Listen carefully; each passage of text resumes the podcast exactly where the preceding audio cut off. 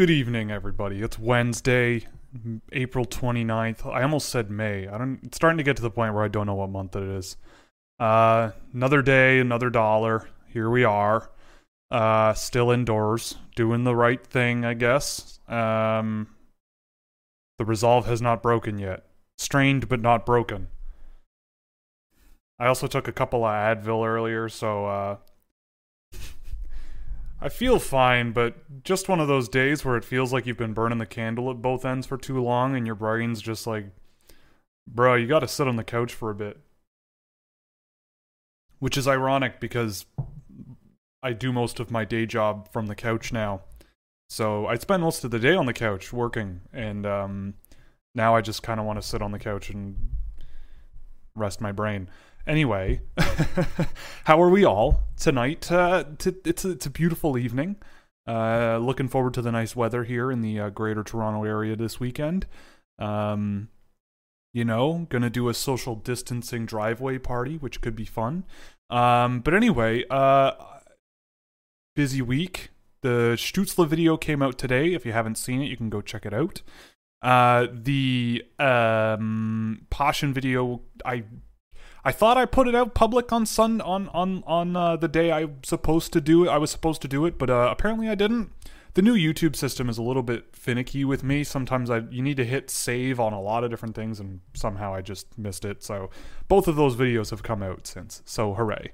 Um, editing another one tonight. Uh, hopefully finishing it tomorrow. Uh, got three more shot ready to edit, ready to go. So pretty much a bit of a backlog right now, and then I'm tracking some data in the back end and building towards doing some more shooting maybe early next week. Um, so yeah, I, I, I, if you have any questions about the videos, please fire them away. Um, but before, uh, yeah, so we're gonna we're gonna hop right into the questions here because uh, I don't know how much steam I'm gonna have tonight, but I'll try to get as many done as I possibly can before uh, collapsing from mental exhaustion. But I'm I'm half kidding. Uh, but yeah, we're gonna go as we're gonna go as hard as we can. Um, so Ryan Frechette starts it off here with the with the with the questions here. Also, Mathis, I'm doing well. Today's today is slow, one of those off days, but we'll get back onto it. Uh, hey Will, how's it going? Have you noticed that Perfetti nearly comes to a stop before shooting and making plays? Uh, he definitely can be you know he can move around the ice you know and, and at, his own pace. I wouldn't call him you know a player that plays with a tremendous amount of pace a lot of the time but he does have that in him. He's pretty dynamic in terms of being able to do um in in terms of making sorry in terms of pushing pace and also playing more at a relaxed pace there's an interesting uh interesting dyna- dynamic ability to him. I can kind of see what you're getting at. He does often you know slow things down before you know really surveying the ice and seeing what his, what his options are. Um, but personally, I don't really see it as much of a concern. I think he's really just sort of using his brain to the best of his ability. He's a great puck protector, and you know he's a guy that can make a play or shoot it himself. Uh, and and the data that I've tracked on him so far is pretty good. So I think that he's a good you know, really, really good option in the top, in the top 10. I think that his skating might hold him back from being a truly, I would say, like elite player. That someone who scored like he did at the Hlinka, for example, uh, might lead you to believe he is. But I think that he's going to be a very good NHL player, and, and he can just sort of play at his own pace, uh, whether it's quick or not. Um, and and I think that that's an interesting part of his game, but I can kind of get what you're getting at. Um, Mathis, could you go into more details as to why you're not high on Michael Benning? Because I don't really like the AJHL, really. Um, whenever he's not in that league, he looks okay. Uh, he's a good puck, you know, a good passer. He's pretty agile on his feet, but his skating and his defensive play uh, are not great. And, you know, his pace of play seems to be really one gear, uh, and it's not very quick. So I just think you know the people who are using him and Cale Makar as a comparison are not watching the AJHL. I don't think um, they're not seeing the blatant differences between those two players. Uh, Cale Makar was an outstanding attacking, aggressive offensive defenseman with remarkable skill and a great set of wheels. Michael Benning doesn't really have that, uh, at least not at the same level. I think there's a risk uh, with with Benning in terms of when you ratchet play up, how much adjustment will he need to make in his game? I think that's something that you need to keep in mind with any player. Um, and in the AJHL, you can certainly get away uh, with a guy like Michael Benning deep in his own zone on a breakout, bombing a stretch pass to Carter Savoie deep in the neutral zone because he doesn't back check and push offense that way and go for, you know, Carter Savoie with his wrist shot from, you know, the face-off circle and he puts it top shelf. You know, like you can see how goals can be scored that way with that team. But I am questioning how he's able to to project beyond uh, when he, you know, he might need a few years in college to get there, and I think he could. But I certainly don't see him as this like high-scoring, epic Cale Makar level prospect, really. And there's other defensemen that I'm just more interested in. Uh, in your opinion, who's the best 2004 prospect in the world? Well, uh, let's take a look because um, I it's so far in advance that I'm so uh, out of it in terms of the future drafts that I just want to double check who the eligible ones are. Um, yeah, so you got Shane Wright, Matt Savoie, Miroshnichenko. Michkov is for 2023, I think. So I probably right now would tell you that would be Shane Wright um, from what I've seen. I've seen Matthew Savoie play in the WHL. Um, you know, he'll get there. I think Matthew Savoie is re- remarkably talented, but both of those players played a major junior this year, and I came away far more impressed with Shane Wright than I did Matt Savoie uh, at that level. Uh, at this age, I mean, I'm not saying that that's a sure thing long term, but that's kind of how I see it. Brad Lambert, I think, could very easily be, you know, number two to Shane Wright for me. Um, you know, I really like Rut- Rut- Rutger McGroarty as well from what I've seen. Um, Ivan Miroshnichenko, all I've seen of him is the the Olympic Games he played at, which wasn't the most phenomenal tournament, but you know he showed extremely well, and I thought he played really well there too. Um, and he's coming to the USHL next year, so that's kind of fascinating. Um, but right now, I would probably go Wright, Lambert, Savoie, and Lambert, you know, is already playing pro hockey. Uh, and and there's a chance he could push right for for first overall. He's extremely talented, um, but but so is Shane Wright and Matthew Savoie is as well. But I think that you know of those three, he's number three. And I mean, it's a great top group, though. I mean, Maddox Fleming is in there as well, and I haven't even mentioned him. The other Jack Hughes is in there. Um, so there, there's a, re- a lot of really, really good players in this group. Simon Forsmark is a defenseman that I've noticed a few times watching the Swedish Junior League. He's a good player. Um, but I don't know if he's going to be that super high end player at the end of the at the end of the day. So there's a few um, good ones, but I probably would put Shane Wright and Brad Lambert, at the top. Uh, do you think that Jarvis in the top ten is a reach? Yeah, I think so. I think that's a little bit high. Um, somewhere in the teens, sure, but top ten might be pretty high. Uh, between Dominic Bokk, Rasmus Kupari, and Vitaly Kravtsov, who do you feel will make the bigger offensive impact in the NHL? Um, Probably. Well, it depends. I mean, look looking at raw talent. You know, maybe all just looking at offense, maybe Kravtsov. But if Dominic Bokk keeps his head on straight long term and can focus on the game and and just focus on training and getting better, which it seems like was a bit of a problem for him earlier in this season, then I think Dominic Bokk could be the better offensive player in terms of multiple areas of the game. Um, but I do think that that that Kravtsov probably of those three is in terms of offensive upside right up there. Kupari, I think, has a bit of a of a shortcoming offensively, but he's a really good transition player, and I think he's got lots of potential there. Um, but Dominic Bokk is a player I love watching play. Uh, he got better and better as this year went on. So as long as he can keep his head on straight, I think he's going to be fine. Uh, hello, Alex Smith. Hello. What are your thoughts on Xavier Simoneau and his Drummondville teammate Jacob Dion? I like Simoneau. I admire him when I watch him play. I, you know, he's small, but he works hard and he gets results, which is good. I don't think it projects beyond this year. I, I just think that the speed isn't quite where it needs to be. I think he's a smaller guy who looks faster than he is.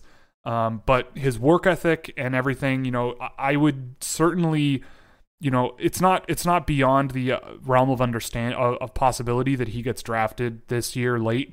I don't think it happens, but it's possible. Um, might be a guy that teams circle back on next year if he's like a top level QMJHL scorer, gets quicker, gets more skilled, and like you know you can't ignore his talent anymore.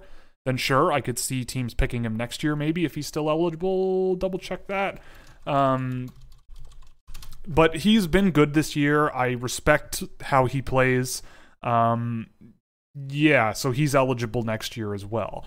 So I, I, I would be curious to see what happens. I am not anticipating him getting picked, um, but he shows a lot of promise. And if he can, you know, earn himself an ELC or an AHL deal after the QMJHL, then that would be great. Um, and I think that's entirely possible.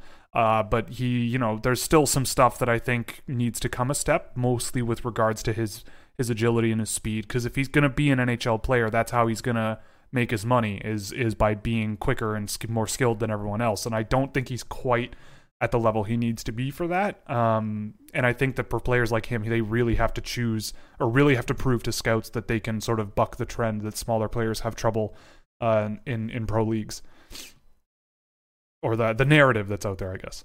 Um, thank you on the Stutzle, Stutzle video, Will. You you you share the right, the correct name to have, uh, Will, and you enjoy my work. So thank you very much. Welcome.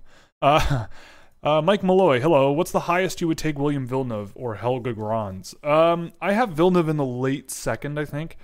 I don't think I would think about it until the mid second to late second. Uh, I just feel like William Villeneuve's skating doesn't quite have it yet. Uh, his skill and his shot are kind of where a lot of his money is made. Um, defensively, he's kind of eh. Like he's okay.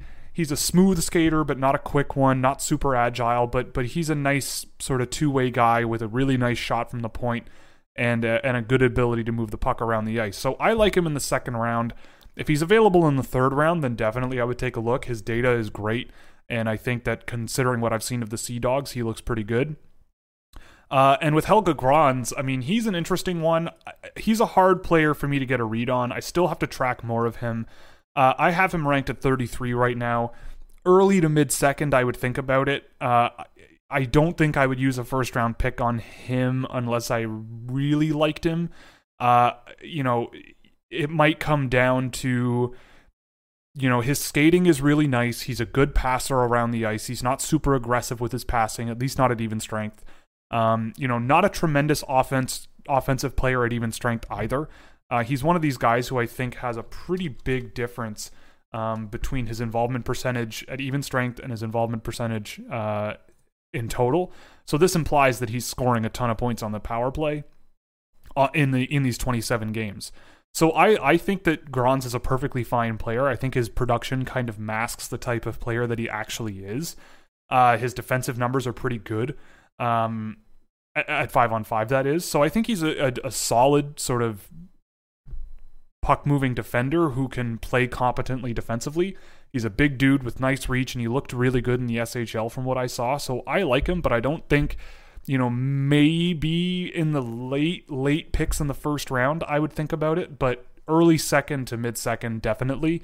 Um, and I think someone's going to jump on him because of his size and the fact that he is uh, right handed, I believe. Um, let me double check that so I don't look a fool. Uh, he is pretty young as well. Yep, he's a righty. So teams probably will take a look at him quickly. Um, I just look at the guys ahead of him that I have for defenders like Poirier, Wallander, and Sanderson, and I think there's a bit more to like with those players. Um, but Grans is not far behind those guys. Uh, what do you think of Dylan Holloway? Where did that question go? It zoomed away. It zoomed too quick.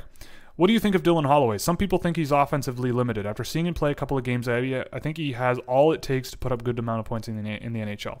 Yeah, okay. So I will spoil a future video. Uh, Dylan Holloway is one of the four that I've shot, so I won't say too much. But I agree with you personally.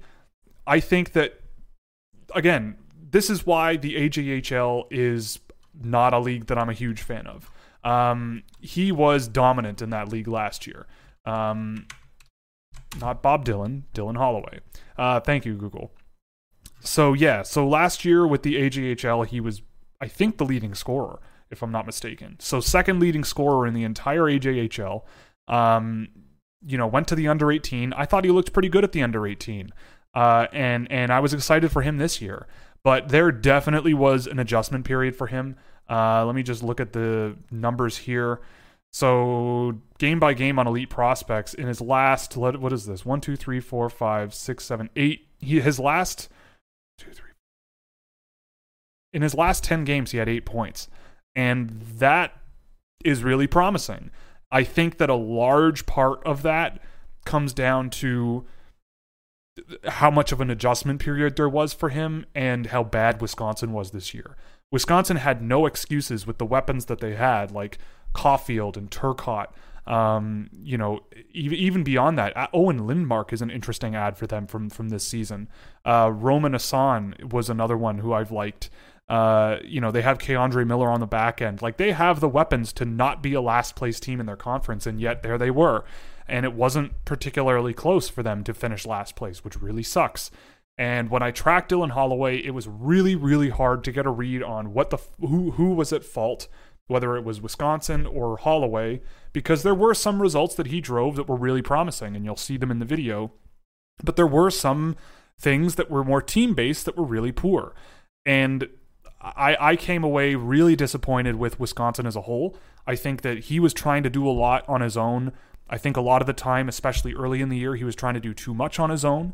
Uh, I thought he was pretty predictable early in the year. He kind of had this move where he'd enter the offensive zone with control, stop up at the top faceoff circle, and make a play from there almost every single time he entered the offensive zone. And to me, uh, he's the type of player with the size and the skill and the speed to push deeper into the offensive zone, let something form around him, and get pucks into dangerous areas. Um, he wasn't doing that a tremendous amount, but uh, I think that he could be a really good two way player in the NHL. I think he's got the right mentality. He, his determination and his work ethic is very apparent. Uh, really smart with his stick, really smart with separating players from the puck. Um, and moving pucks up the ice with control. I think he does a lot of things really well, and I think that people devaluing him for his point totals are kind of not seeing the forest through the trees. I think Wisconsin was a really troubling team. I mean, they have a coach who's now entering his fifth year with them, and he has a really not great record with a team that should be one of the more heralded in the country. Um, so I get the feeling that there's weird stuff going on there. Their defense was immobile and not really that great at breaking pucks up the ice. So, you know, I, I think that Holloway tried to sort of move away from that style of play and put pucks on his own stick and keep the keep control of it a little bit better than the rest of his team. So I think he's got a lot of potential. I don't know about real high end offensive upside, but if it was his team that was masking a lot of his offensive ability, then sure, he's perfectly capable of, you know, putting points up, especially with the skill that he has. He's really, really skilled with his hands, which is really nice. Uh, and he and he certainly prefers to maintain control of the puck at any cost. So he's a player that I certainly like. Uh, and I think he's going to be a, a, a, good pickup for whoever picks him up, especially if he starts slipping a bit in the draft just because he didn't score a ton of points. Um, which Devils prospect do you think could make the team next year? Smith, Foote, Kuokkanen, and do you think McLeod is a bust? Ooh, um, Ty Smith almost made the Devils. I think it was last year. Uh, I, I I think he has the potential to crack that team. They don't have a tremendous amount of options on defense. Um, let me just pull them up. So why doesn't it just Am I missing something here? New Jersey Devils. Can I Okay. Well, while that loads, for some reason it's not okay, whatever. Um I'm pretty sure they don't have a tremendous amount of defensemen. Uh, and I think Ty Smith could slot in. I think he's one of these guys who spent too long in the WHL, but that's not his fault. Um, that's not the team's fault either. Yeah, so you've got like Fredrik Claesson, Dakota Mermis, Connor Carrick. Um, I think guys like who else? Like Andy Greene's contract is expiring. Uh, Will Butcher is around, uh, but that you know that's it. Um, I don't know about Cal Foote. I think he needs some more time, um, but he's not a bad player. I think he'll get a chance to make the team. Kuokkanen, I hope, makes it. I've always really liked Janne Kuokkanen. I think he can play. Uh, and Mike McLeod, uh, I mean, it was a reach to pick him where they did from, from what I remember. I always liked Mike McLeod for sure. I, I didn't mind him. Uh, I thought that his off his upside might have been a little bit questionable. He seems pretty you know, straightforward as a player and a bit predictable over time. But um, yeah, I mean, it's not extremely promising to see him bounce up and down from the AHL to NHL. Uh, I, I think that maybe if you can turn him into an aggressive sort of fourth line center that just plays hard all over the ice and and and has that right Nolan Foote not Cal Foote Cal Foote's still in Tampa. My mistake. Nolan Foote I still think Nolan Foote doesn't make it. Uh, I'd like to see him, you know, back in junior or um, not in junior. Man, I'm all frazzled right now. Um, anyway, I'll finish on on Mike McLeod and then go back to Nolan Foote. Uh, Mike McLeod, I think, is going to be, you know, you could maybe rehabilitate him, but again, if you want to see a player that might be a quote unquote bust, show me him going up and down from the AHL and NHL immediately after junior. Again, that's not something I would have done with Mike McLeod, especially. Don't rush the guy. There were already questions about his upside. He had had, I believe, an injury in his last OHL season. Uh, right? Yeah, so he only played 38 games. Um, and he played 21 games with the Devils and he only scored three points. Like, I don't know what you're expecting out of him after five games having trouble. Um, he had a decent AHL year and then this year more of the same. Uh, you know, that this is the type of player that I think you park in the AHL for a while. Um, so I, I don't know. I, I don't. It's not over. He's not like ancient. He's only 22. He just turned 22. Um, but I'm hopeful that next year he can really solidify a role for him with the Devils because I've always liked him. Uh, I thought it was a bit of a reach to take him at 12, um, but that's a that he's a decent player. I just think he needs to be a bit reset into something a little bit different moving forward. Uh, with Nolan Foote, yeah, so he could play in the AHL next year. Um, and that's maybe where I would sit him. I think that another year in junior as an overager wouldn't wouldn't hurt. He didn't play the full year this year. Uh, he had some nagging injuries the year before. Um, you know, and I've never been a huge fan of, of of him in terms of, especially considering where he was picked. But in terms of a trigger man who can really shoot the puck and, and have some nice skill, uh, I, I think that he could be a good sort of sniper from the wings. But I definitely don't think he's an NHLer next year. Um, I don't think he should be. Uh, I would definitely want to see him um, in the a- AHL for a while. Uh, aside from the age difference, what would you say is the biggest difference between Sean Farrell and Bobby Brink?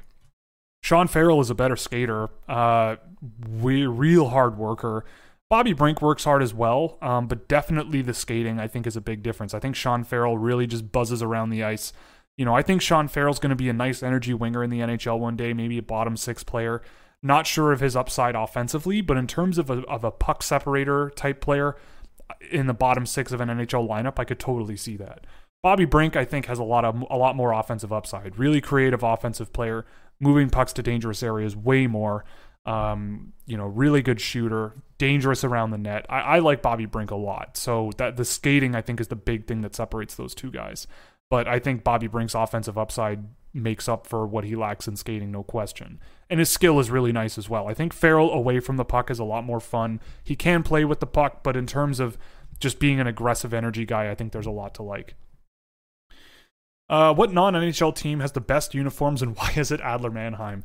That's a good point. They do have nice ones. Um, I actually, bear with me one second.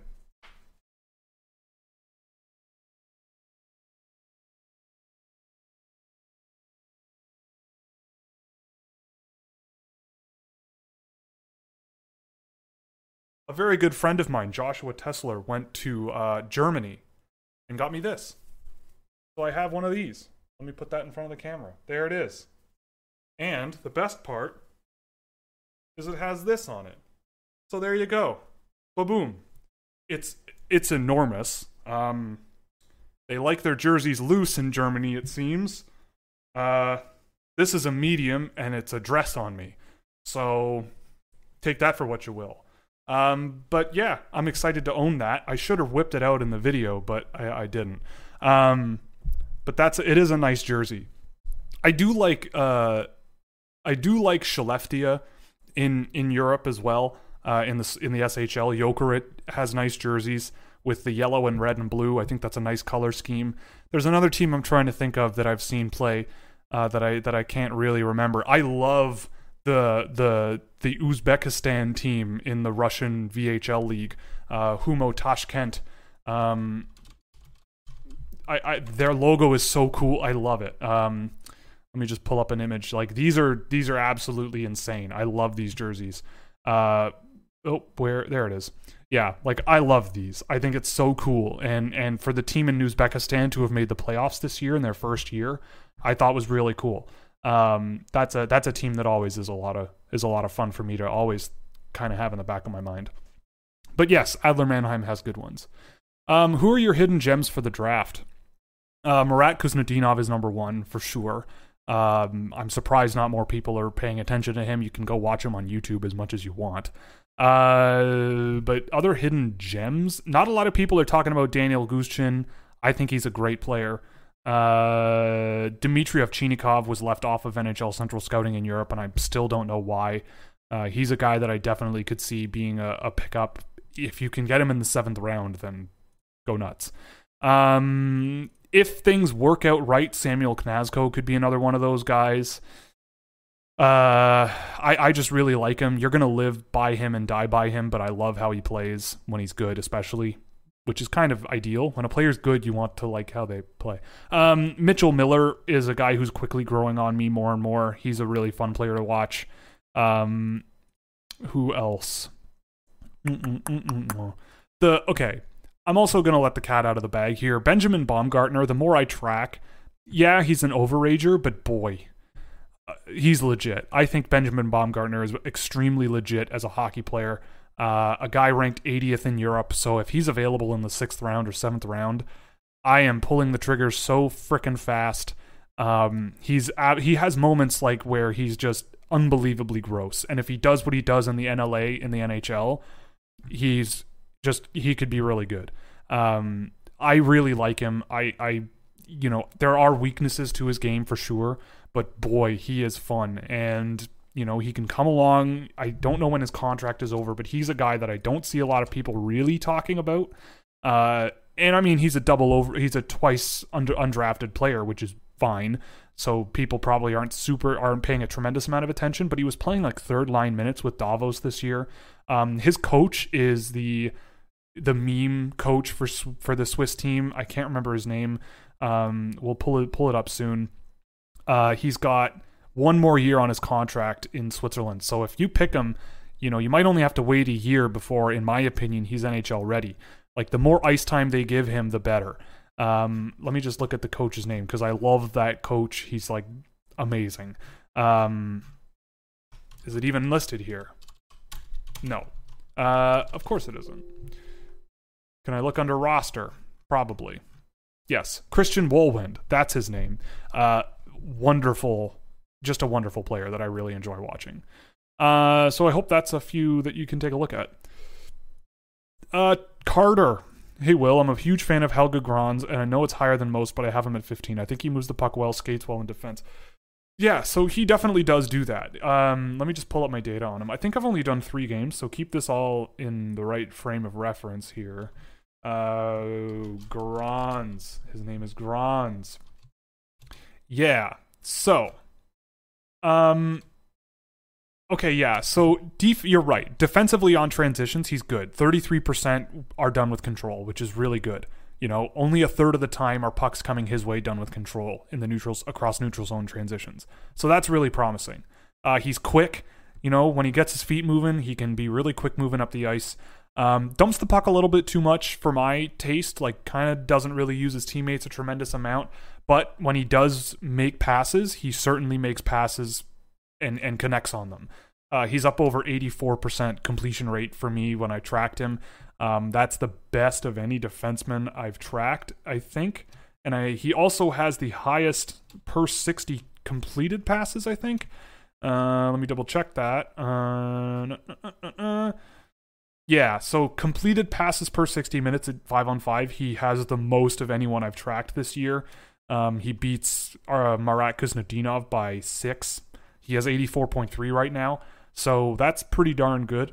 Uh, there's no one else really close to him that I've tracked multiple games of. Brett Berard is actually, or sorry, Zion Nybeck is up there, um, but not, uh, but but not quite on the same level as Helge Grans.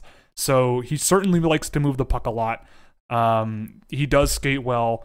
I think 15 is a little high for me, um, but I can see, you know, like maybe he's a number three through six defensemen in the NHL, like second pair, top top end, or maybe a bottom pair guy that you can just rely on in all areas of the ice, and that's perfectly fine. But I'm not sure that that's a guy that you know is a first round, at least not top twenty to me. Um, but again, this year is weird. And I think that things get really fuzzy really quickly, and you could really make the argument for a whole bunch of different stuff. Um, but I just not I'm not sure I have like the one thing about Helge Grans that I really want to bet on, at least not from what I've seen so far. And I usually like to find players with one thing that's you're really willing to bet on that's really special uh, that you can work on building around as they age. Uh, hey, Will, what do you think Veeti Miettinen's upside is? I need to circle back on Miettinen and, and finish tracking him. I've done a few games. Um, I like him. I think he's legit. People are sleeping on him uh, mostly because he plays on a bad team, I think. Uh, considering he plays on a bad team, he does a pretty darn good job of mitigating that as best he can. Um, you know, he's not perfect at all. Uh, I think that he's still ranked pretty low. I mean, he moves the puck up the ice offensively with control 68% of the time, uh, which is pretty good. And just looking at per 60 minutes here, um, you know, doesn't do it a tremendous amount, but it's about on par with, I don't know, who do I want to pick here? Uh, like Connor Zary gets about as many controlled offensive zone transitions per 60 minutes. Um, he yeah so he he does move pucks with control really often and pretty well comp- considering how what his team is um you know dangerous passes does it a little bit but not a ton but in terms of being a trigger man he can be really really good um you know he has 12 just over 12 high and medium danger shot attempts per 60 minutes the only players that I've tracked that cross 12 so far in in bigger samples are Gushchin, Perfetti, uh, how many games did it? Yeah, Seth Jarvis is up there. Uh, Alex Pashin and Lucas Reichel. So pretty limited company for guys who can shoot the puck, and all of those guys probably will be gone in the first two rounds. They should be. So if you can get Veeti Miettinen in the sec in the third round, fourth round, God forbid, fifth, sixth, or seventh, then that's a guy that I'm swinging on. I mean, people are talking about Tuukka Tieksola being extremely talented in that league. He played on a much better team and had fewer points per game, and their ages are somewhat comparable. Um, so if you can if you can capitalize on people sleeping on Veeti Miettinen, I think that you may as well give it a go. I don't think Tuukka Tieksola you know, I think Veeti Miettinen skating isn't on the same level as a as a Tuukka Tieksola, but I think he's a good player uh, especially as a trigger man, even at even strength. I think he does a really good job uh, for for the team that he's playing on. Uh, do you have any concerns over Nybeck's skating? Is there a noticeable noticeable difference between his skating and Pashin or Gushchin's? Um, straight line speed, Nybeck isn't tremendously quick. I think that he has the sort of um, puck protection ability to make it work. He's a small player who can get low to the ice and, and sort of fight through stuff, and he does. He's one of these guys who will get pinned against the boards and find teammates somewhere on the ice. So as, as long as he has support, he'll probably get you the puck. Um, he's completing a ton of passes. Like a lot of the data that I've tracked on him is really good. Um, I haven't done. I've only done two games, but but the the it, it's been consistently very good. Primary passing option for his team tons of dangerous passing in the offensive zone, um, but definitely a guy who I think pushes offense more than being a good two way player. Uh, you're going to need to be patient with him, I think. It's going to take a few years for him to get to where he could be. But I think, in terms of raw talent, he's got first round talent. But I like Pashin more, mostly because Pashin has more speed to him. Um, he seems to be in control of the play a lot more than Nybeck does. Uh, and when it comes to driving offense, I think Pashin does a bit of a better job. You know, so going back to that sort of offensive threat metric, um, which is basically individual high and medium danger shot attempts added to uh, dangerous pass attempts per 60 minutes. Nybeck is at 22, uh, and Pashin is at 26. And Pashin is way up at the top end. And while you mentioned his name, Danny Gushchin, again, a guy I need to go back and track more, he's up at 36 and a half. So Gushchin is a guy who's driving a lot of dangerous chances while he's on the ice, and all three of those guys play in junior leagues. Um, I think that there's more sort of speed and determination and skill to Pashin than Nybeck, but the creativity that Nybeck shows, his ability to sort of drive shot attempts on his own, Um, it, it's all really good, and and I think that if he's not in the fir- a first round pick, then he's a guy that I could easily see uh, a guy that I would look at in the second round, no question. And if you know, yeah, his skating isn't great, but you can kind of work on that over time. Uh, do you find that there's a direct correlation of a prospect being born in, born in late September, October, November, and the strength of the draft? It's kind of fascinating that you mentioned that. It, it's something that's crossed my mind. You have Lafreniere, Rossi, Lundell, Amirov, Gunler, and Holloway, and Zary, all born in what seems to be September, and Jack Quinn. So one, two, three, four, five, six, seven, eight. You you have eight players who might be all top 12 picks, maybe top 15. Like half of the top 15 this year are almost eligible for last year's draft. And if these guys were all eligible in last year's draft, I have no idea where they would be drafted. And that's something that you're going to have to keep in mind. Um, like Anton Lundell last year, I don't know where he would have been drafted. I th- I think that all of these players would have been in the top 10 of last year's draft, at least in that discussion. You know, like I cannot see like Jack Quinn probably not. He probably would have been looking at his numbers like a second or third round pick who just has a really big year when you draft him, which is great. Um, but like Connor Zary was great last year. He put up really good numbers. Dylan Holloway easily could have been at least a first round pick last year. Noah Gunler should have been a first round pick if he was eligible last year. He should be a first round pick this year. But uh, Rodion Amirov, I think, perfectly reasonable to think he would be a first round pick last year. Great under 18, really good in the junior leagues. Uh, I don't think he managed to get any games higher than the junior league last year uh, than the MHL, but um, oh, he played. No, he didn't. Okay, so he played most of the year in the MHL last year, but I think he's a player that you could easily see go in the well into the first round last year. Um, and then Marco Rossi, I think last year would have been an easy pick you know, in in that high end of the draft. And Lafreniere probably, not probably, but certainly would have been at least a top three pick last year. Probably, probably first overall. Um, but at the very, very least, top three. Uh, so it's it's fascinating to think about it that way. And at the same time, I mean, there's a few guys that are born late this year that are available next year and, and that, that could be interesting pickups early in the draft. And age is something that's important to keep in mind. It's not something that like will make or break a player. Like I still have between 11 and 13, three guys that are almost eligible for last year's draft. But that's not that's not the end all be all. Uh, it just is kind of interesting. For example, with Rodion Amirov, if I have him at 11, which I do, do I look at Marat Khusnutdinov, who is a year younger, and how do I look at Marat Khusnutdinov and say, okay, in a year from now, where is he going to be? Could he play in the MHL? Sorry, not the MHL, the VHL. Certainly, I think he could have played in the VHL a bit this year. Could he have played in the KHL this year? Probably not, but Rodion Amirov couldn't have last year either. Will Khusnutdinov play in the, for, in the KHL next year? I hope he gets a little bit of time there. Uh, because I think that as the year went on, he was just got he just got better and better, and it'll be interesting to see what happens with him. But it is interesting to keep in mind that these players could be up to almost a year apart. So, you know, like Brett Berard is almost eligible for next year's draft. And he's almost a year younger than someone like I'm trying to think of names off the top of my head who he plays with. Um, but you know, we can just filter it. But uh, I don't want to get too sidetracked. But you know, you, you, it is something you have to keep in mind. But it is pretty fascinating that there's a huge amount of, of players that that are yeah Ty Smilanic for example is is 17.65 years old uh, and Brett Berard is just over 17 um, so it's important to keep that stuff in mind. Um, but it's not something to like really write home about. Like not all young players are automatically better prospects. Uh, which draft is more promising 2021 or 2022 my gut tells me 2022 right now, but 21 looks pretty good. I mean, I don't want to project too far into the future though. Things are strange. Um, but I right now I would probably go with 22. Do you think Pashin skates similar to Quinn Hughes? Not very many people on planet Earth skate similar to Quinn Hughes. I don't I don't see that at all. Um, but Pashin is a very talented skater and and definitely deserves more credit.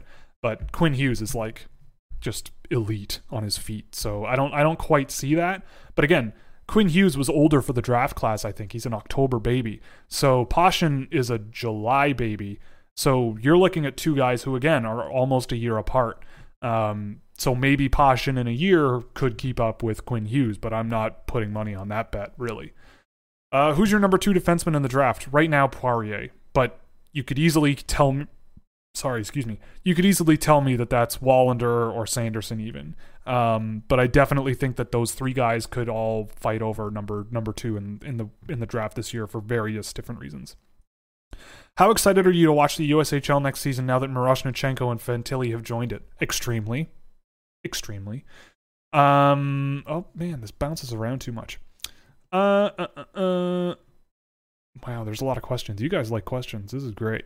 Um Nick Lelliot. L- Elliot. Lelliot. Like ET. I don't know. Uh, Flames seem to be drafting around 16 again. I've seen a lot of talk of Mercer around there. Do you think there's a potential better pick in your mind, going off your rankings, of course?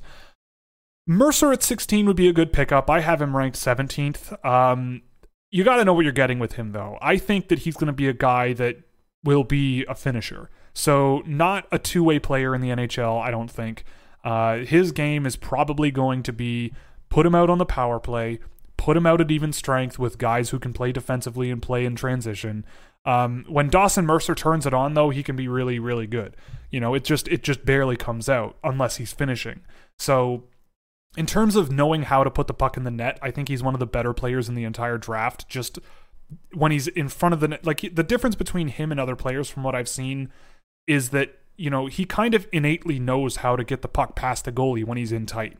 So he has the skill, he has the shot, he has the the agility to sort of maximize his chances of scoring. But I think that you know he can float around the ice a little bit too much. Um, there's a lot that he kind of gets away with. I think that Chicoutimi exposed that a little bit, but I think if you're willing to give him another year in junior, let Chicoutimi dominate the QMJHL next year, you know, let him score, let him play, and then sort of take him day by day. I think you're going to have a decent offensive offensive player for your team. I think he fits in on pretty much any system. He's just you have a guy who can finish the puck, which is great. So I think he's a good player. Um, not sure there's a there's there's big upside at least offensively, but I'm not sure that that you know like there's work to be done there. But I think at 16 for the Flames, he'd be a good pickup. The Flames down the middle are relatively solid looking, so at least they could you know transplant him in over time uh, but I think he's going to be a guy that you let develop and and and work on some things over the next couple of years. Um, because I think with him, if he can learn to get a bit more of a motor around the ice, play a better two way game, uh, then that's going to enable him to be in a better position to have to to excel at what he does best. Uh, Benjamin Stravinsky, that is a that is a name. Uh, if the Devils want to move up in the draft using the 10th and 17th pick, what potential pick do you think they can acquire? Interesting. Um, well, I'm going to play the other side of that. So if if the Devils are calling me with 10 and 17, so my top 10 prospects, that I think that there is a rock solid in my opinion top 10. In in my gut, I think it expands to 12, but my realistic brain, my my my brain is telling me there's 10 guys at the top end, maybe 12. So you're going to get at least one of those guys with 10th overall. So if I'm the Devils, sure, I want to package those picks, but I know that of in that top 10, I'm going to get a good player. And the Devils, I think, know if I'm the Devils that they could use help at pretty much every position still. You know, like they drafted a lot of defensemen last year, but they were all pretty much the same brand of defensemen. They drafted Jack Hughes, but not a whole lot of other skill, and Hughes is already in the NHL. Um, their first round picks recently haven't all been particularly phenomenal outside of the first overall picks they've had. Uh, so you know, if you let the chips fall and you end up at 10th and you have a chance to add an Alexander Holtz, the idea of Alexander Holtz in a Devils uniform with Jack Hughes down the middle is I don't know. I, I don't even want to think about the damage he could do with Jack Hughes playing with him. Um, Jack Hughes could, you know, Jack Hughes had Cole Caufield and made Cole Caufield score like a billion goals. I mean, Alexander Holtz on his wing. Um, but on the other hand, if you want so if I'm the Devils and I want to give up the opportunity to just take whoever falls to 10, I'm looking for someone specific. And if I'm looking for someone specific, I probably want to move up to like 5 because then you get a chance in my view of you could add Jamie Drysdale at five, for example, if he's still available. I don't think he will be. I don't think anyone in the top three or four are going to move their picks. Like a Lucas Raymond in the with the Devils could be a really good fit, like a really hardworking two-way guy. Um, but you know, he might be a guy that slips in the draft because of his production. So you don't want to run the risk of losing, you know, jumping ahead when you don't need to. And if I'm trading down, 10 and 17, like maybe I'll get whoever is left over out of the top 10, whatever, that's fine. And I would pick at 17, but at 17, like there's a really good chance at 17 that you might miss. Like I think that you look at 17 in, in this area of the draft, and I think there's some players in this area that either are overvalued or really risky. There's a lot of really risky players that you could take. And there's also a lot of really low ceiling players you could take. Like if you use that 17th overall pick and take a Braden Schneider, for example, like you may as well just to me not make that trade. It's not really worth trading down. You may as well keep fifth overall, take insert player X here because I think the top five of this year's draft has really special talent. Um, Lafreniere, Rossi, Byfield, Raymond, Stützle, maybe even Drysdale. And then six to 10, I would say, is where things, you know, that's when I would say, I don't really mind who I get, but I think that, you know, if one of these players is available, then I'm happy. And if Lucas Raymond slips to say 10, then I'm really happy. Um, but if I'm at like six or something, then maybe. I mean, if I'm at eight and I'm moving down two spots, and in order to do that, I get 17, then pff, sure, I'll do it. I don't care. Um, but if I'm the Devils, I'm thinking like, I want to get into the echelon of pick where I can get a Tim Stützle or I can get a Marco Rossi um, if I'm trading both of those first round picks, because then I think it would be worth it. So I guess it depends on who's available. Um, can you explain the numbers you use for each category and your individual player profiles? What are they graded out of? Uh, the player profiles is in the videos. I mean, so I am going to write up what all of this is. I have a video on it, um, which I will find and post in the chat.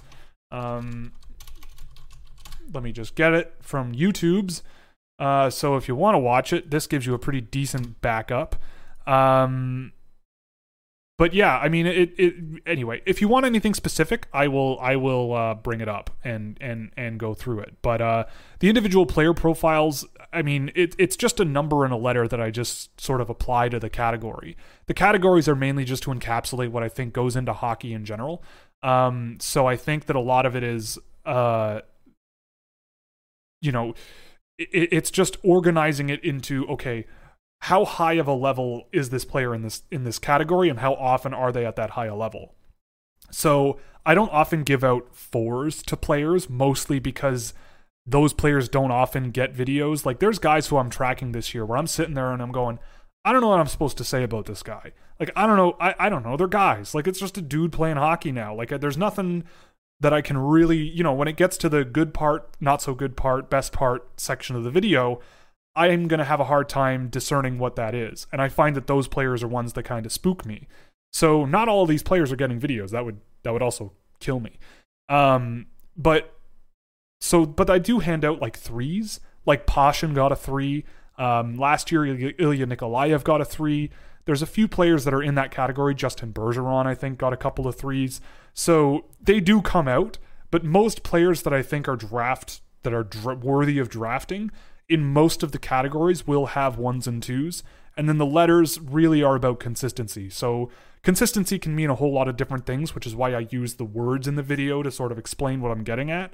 Um, but yeah, that's generally the the gist of the the video ratings that are that are put out. Uh, thoughts on James Hardy and where do you think he should go? I like James Hardy, but I'm not sure he's much of a needle mover. Like he's a good shooter. Um, you know, overall just a solid player. Uh, I think he's still ranked really low. Um, I, I think that that's really pretty a low ranking from Central Scouting for him. He's ranked in my fourth round right now. Um, just not a whole lot of like remarkable data behind him, but he could be a good a good trigger man guy, good all around offensive player. But I can't say I've seen enough of him to be really um, decisive on him. Um, but from what I've seen, he seems like a fine player, just not a guy that I jump at early in the draft. Uh, if there were a movie made about any current NHLer, who should it be about? Why and which actor should play them? Ooh, Keith from the top rope every week. Uh, a movie made about a current NHLer. Um, I would be really fascinated. Like you, like I think this is coming up because of The Last Dance, which if you haven't seen it, watch it. It's like the most inspiring, incredible sports documentary I've ever seen in my life. Like I don't even care. It's unbelievable. Uh, so I think that's what it's feeding off of. Current NHLer. I wouldn't want to do like Sidney Crosby because I feel like he just is a guy who's like I play hockey and that's it. Like the, you want someone with a story um, or at least like a chip on their shoulder. You know, uh, like I'd be really fascinated to see a movie about like Nathan Gerbe, who is somehow still kicking. Um, you know, a guy who like there's a there's a movie coming out about Rich Clune as well, which is looks pretty interesting as well. But like Nathan Gerbe is a 32 year old who's five foot four, you know, and like he's still grinding it out. He went to Switzerland and played pretty well. Came back and is playing with Columbus. You know, like I, I I'm fascinated by guys like that who are such an outlier uh, that that you just you know you want to know kind of what he's all about, like a college superstar that grinds it out and ends up carving out an NHL NHL thing. Yeah, I saw someone mention Bobby Ryan. That would be a good one as well. Um, there's a few out there. I mean, Elias Pettersson, because people didn't, you know, maybe if Elias Pettersson turns out to be like a Hall of Famer, people can look back on him coming from kind of nowhere and having all these questions about him going into the draft when I had him at three and I went, this guy's really good. And I think people are kind of missing the missing the full picture here on him. Um, but I don't, and he has a weird personality, so maybe there's something there. But uh, I don't know. Uh, Thoughts on the Hitmen's eligible defenseman Luke Prokop and Vandalist? I don't. I can't say I've seen a tremendous amount of those guys. I've seen a bit of Prokop. I saw him at the at the Canadian, uh, or sorry, at the uh, Top Prospects game, and he was fine. But I don't. I don't see a tremendous amount of. Uh, I don't see a tremendous amount there right now. Um, Tony Ferrari, one of my quote unquote friends, Hope all is well. I'd love your take on Dylan Peterson because when I watch, there's a lot to like, and I think he thinks the game well. His defensive game is decent yet unspectacular. Yeah, Dylan Peterson is a guy that I really want to like, uh, but I have a really hard time doing so. Um, he's not particularly fantastic relative to his team on his on the ice, and or not particularly great offensively or defensively relative to his team on paper. But this is just USHL numbers. This is the full season. I think he's got an interesting package of a puck puck protect bleh, of a puck protecting sort of mobile center. Um, I have him ranked in the fourth round, just outside the third round. I, I just don't know what he is, right? Like I don't really know. Uh, I think he's a an interesting project to work with, but I wouldn't want to jump on taking him super early, uh, just because he's a big center who can skate decently. Um, you know, like John Beecher last year was really intriguing with the speed that he showed and the offensive ability that he showed. Dylan Peterson seems to be a guy who can hold on to the puck, but that's about all he does. He'll hold on to the puck, hold on to it, hold on to it, and then take a weak backhand from the goal line. And you're going, okay, maybe you can work with that, but I'm not sure the the like the I'm not sure there's enough to really work with moving forward to warrant like a top two round pick third or fourth round is around when I'd start thinking about it. But yeah, just kind of a question, a big question mark for me with him for sure. Uh, does Thomas finally get drafted? Probably not. Um, Tony again. Uh, oh, Peterson. So he often played on the second and third line, rarely with Bordeleau, Smilanic, or Berard, who seem to be the best offensive catalysts. True, uh, but I still am not sure that there's quite enough there with Peterson. Um, you know, not playing with Bordeleau, Smilanic, or Berard is not the end of the world. Uh, there are still some other good players on that team. I just don't like. I see what you're saying about Peterson, but I just think that there's a long way to go for him. Uh, what are your expectations for Yegor Zamula moving forward? I really like Zamula. I was totally, obviously, like everyone else, sleeping on him. Uh, his World Junior was fantastic. Uh, it'll be interesting to see where his career goes. I don't know what he will be. I think he's AHL eligible next year. Um, Yegor Zamula. Uh, I think, if I'm not mistaken. Yeah, so he's a 2000 baby, so he's going to be going to the AHL next year. And I think he could fit in perfectly fine. He had it was really unfortunate to see his season end uh, during the World Juniors. I think he's going to be you know, he's going to take some time to get going. You know, he missed a lot of time. His injury wasn't particularly pleasant, um, but I think there's a lot of potential. He's really mobile, nice size, uh, really good all around. Um, oh, Xenome Project, Quarantine Cash, thank you very much. I'm trying to keep the good work up. I'm trying. uh, thank you. Um, but yeah, I think he's a good mobile mobile defenseman who I think could could do some damage. I, I think you're going to need to be patient though. I think you're going to need to take some time, at least a year in the AHL, for him to sort of adjust to the pro game, get back into the swing of things, play a full season, um, and sort of go from there. But I'm a fan of his for sure, uh, especially after the World Juniors. He was fantastic. Um, what do you think of Ryan Francis? He's a lot of fun to watch. He's a guy I need to circle back on. He's one of the first CHLers I tracked this year, and then I lost my ability to see the QMJHL, which kind of sucks. Um, his numbers slowed down a lot over the year, but he really does seem to be more of this all-out offense type player. I, I think that if he's available later on, he'd be a good swing late. Um, you know, he scores. He has nice skill. He can skate. Uh, he's determined when he's on the ice a lot of the time. I like Ryan Francis. I think he slows down. You know, uh, he slowed down over the year, and things kind of moved around for him unfavorably. I have him ranked just outside the second round because I think there's more guys that I'm more interested in higher up. He's a small guy who I think gets pinned against the boards a little bit easily, um, but I do like him. I think he's a talented player. I don't know what his upside is, but you know he could be a decent complementary scorer one day. And I certainly, if he, you know, because of his size, I doubt that he's going to get drafted really high. I don't hear too much being said about him. So I'm I'm thinking that if you can get him in the fourth or fifth round or something, then maybe he's a good bet. And I bet that's kind of around where he goes. But a team might sort of ignore his size and go, he's a pretty good player and and you know a good complementary scorer. So maybe we take him in the second round or third round. I just don't usually don't bet on that happening. Um, always believe in NHL teams to be scared of size or lack of size, I should say. Uh, Carter Chupa, Rodion Amirov for top 10. Close uh, to me, but no cigar. He's at 11, and I'm pretty sure he's going to stay there. Uh, Justin Barron is ranked higher than most of the smaller skilled forwards. If Barron dropped to 50th, would be you be opposed to the Maple Leafs taking a skilled forward over Barron? Absolutely not. I would pass on Barron if he was available at 50th or wherever the Leafs are going to pick. Like if it's at 50th, like I'm pretty convinced, you know, my rankings this year, I've stuck my neck out on a few things. Um, and I'm pretty convinced that, you know, last year I had Nick Robertson at 19, uh, and to see him available at 54 for Toronto or 53 or whatever it was, was phenomenal. Um, I couldn't believe it.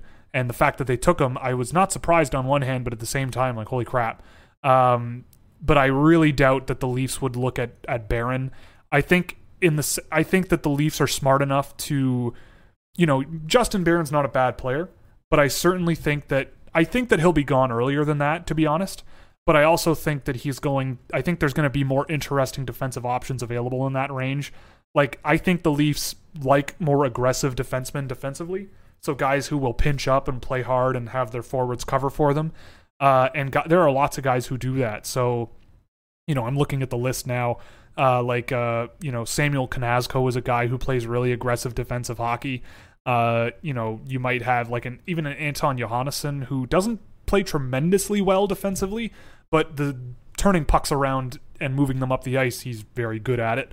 Um, maybe Mitchell Miller is a guy that Toronto looks at. He's a phenomenal skater, uh, and and that's something that Toronto might look at. Um, but yeah, I think that there will be a skilled forward that drops to them in that pick, and I think they're just going to take the upside because that's usually what they do. Uh, you know, if Jean Luc Foudy is available at 50, he's a guy that I would easily pitch to take uh, and just see what happens with him. Because if he doesn't work out at 50th overall, it's not the end of the world. It sucks, but whatever. Um, but you know, he if he works out, he on paper, well, not on paper, he's had a pretty poor year on paper. But in terms of what I've seen of him and what I've tracked of him beyond his production, he could be a top 15 player in this year's draft moving moving forward from here. So I certainly wouldn't just say, "Oh, Barron's available. Let's take him at 50." Uh, I would certainly need to take a closer look at some other players who was available in that area.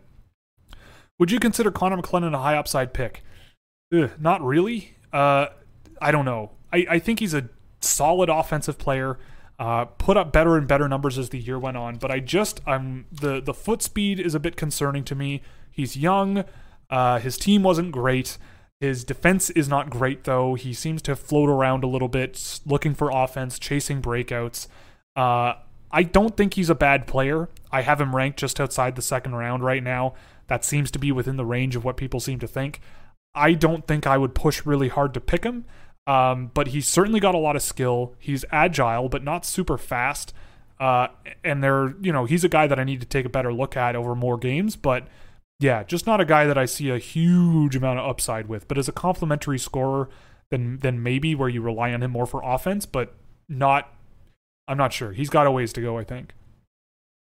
Peter Molina, hey Will, which prospects were put in a tough context? Uh, which were put in a tough context this year and should have better seasons next year? Different style for him versus his team, limited ice time, etc. Uh, Pavel Tyutnev in Russia, who plays for Loko Yaroslavl, he plays like fourth line minutes there. He's a guy who I think uh, will show better next year when he probably stays with that team. Guys like Darian Barrio, uh, Darian is likely going to be gone. Um, likely gone. Uh, a number of those higher end forwards with Loco are going to be gone, and I, I think guys like Tyutnev uh, are going to fill that gap pretty well. Um, beyond that, uh, Jean Luc Foudy, I think, was at the whim of his line mates, which were often Curtis Douglas or or Will Cooley or whatever, and those are not guys I'd play with him. Um, yeah, and uh, beyond that, it's an interesting question. Uh, you know, you want to find players also that might like Veeti Miettinen plays on a really bad team. Guys who play on a really bad team might be worthy of calling into question. Um, William Wallinder was an interesting case study. He played a ton, but you know, the team around him didn't really adapt to his style of play super well. Like when he would pinch up into the offensive zone a lot, they wouldn't they would try to think it seemed like they thought about it as a four person press towards the net rather than what it probably should be which is yeah but if the puck bounces out and you miss the net or hits a skate or whatever you got an odd man rush pretty much automatically coming the other way so you know like in my opinion i think tactically he looks a little bit worse defensively than he usually would uh, and i think that with the right system it can be worked out um, because especially when he went to the Allsvenskan, his defensive numbers imp- improved pretty significantly. So there's a few of them, but yeah, it's hard to pick that out off the top of my head. So maybe I'll think about that, and you can ask that again in a couple of weeks.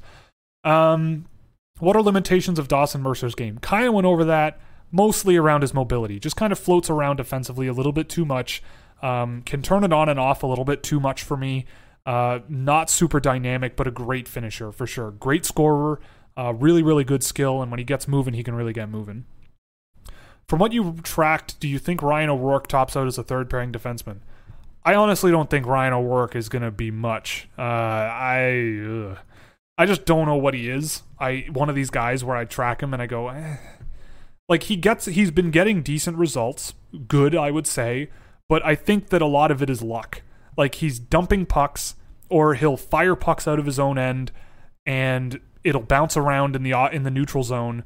You know, it'll it'll hit his teammate's skate and go to another teammate in the neutral zone or something. Or he'll pass it, it'll bounce off an opponent's stick and go right to a teammate. So in my tracking work, like t- technically that's a completed pass. He's passing it and it's getting to a person on his own team and he's maintaining possession. But with the video, I have to add the context of yes, the completion percentages were high, but here are all these examples of these really poor passing decisions. I don't think Ryan O'Rourke has the mobility that other defensemen have. I don't think, you know, for a guy that has this reputation as a physical player, he can be pretty poor at separating players from the puck a little bit too much. He's just a guy that I'm not super high on. I mean, people who have him in the first round, I'll let you do that. I'll let you have that decision. Go nuts. Uh, but that's not one I would make. I, I just don't really see a tremendous amount in his in his game. He has good footwork. His agility is okay. Um, his he makes nice hard passes, but I don't think uh, I don't think he's quite on that on that level really. Uh, even I I don't know. Maybe in the future, but but right now, just I think there's a lot of other defensemen that show more, at least in talents that I think you can really latch onto and develop. Uh, do you think Perfetti will be a top end player despite skating issues? Probably. I mean, John Tavares has skating issues, and I see a little bit of John Tavares in Cole Perfetti. Gets low to the ice, maintains puck control really, really well. You know, can make a play or shoot it extremely well. Uh, you know, navigates around the offensive zone.